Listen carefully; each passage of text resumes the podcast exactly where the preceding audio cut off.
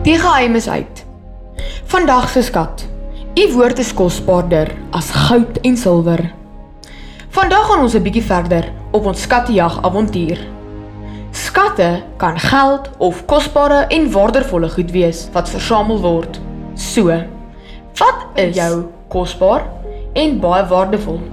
Miskien het jy 'n baie duur speelding of iets spesiaal wat jy waardeer omdat jy baie geld moes spaar om dit te koop en jy geniet dit om dit te hê. Wanneer jy regtig iets wil hê, is jy bereid om baie geld te betaal om dit te kry en jy sal baie tyd daarmee spandeer. Maar wat van die skat wat God vir ons gee?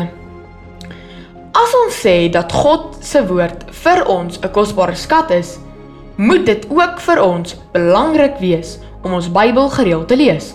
Soos Psalm 119 vers 72 sê: Die gebooie uit U mond is vir my meer waardevol as baie goud en silwer. Dit beteken ons waardeer God se woorde bo alles wat ons het. Want God se woord is die waarheid en bevat al die skatte wat ons nodig het vir elke dag van ons lewe. Die geheim is uit God se woord is kosbaar as goud en silwer.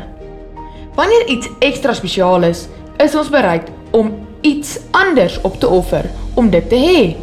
Net soos jy soms moet ophou speel met speelgoed of TV kyk om na 'n sportoefening te gaan of vir 'n toets te gaan leer.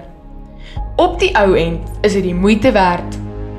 Want jy kry iets groter of waardevoller. So, is dit dieselfde om tyd te maak om jou Bybel te lees? Besluit watter tyd in jou dag gaan jy vir Bybellees maak. Lees Psalm 119 hierdie week en skryf in jou joernaal al die skatte wat God se woord vir jou gee. Vandag se skatfeit is: U woord is vir my kosbaar. Ek maak tyd om dit te lees. Kom ons bid. Dankie Papa God vir u kosbare woord. Ek wil my gedagtes vul met u woorde en my lewe volgens u woord leef. U woord is so kosbaar.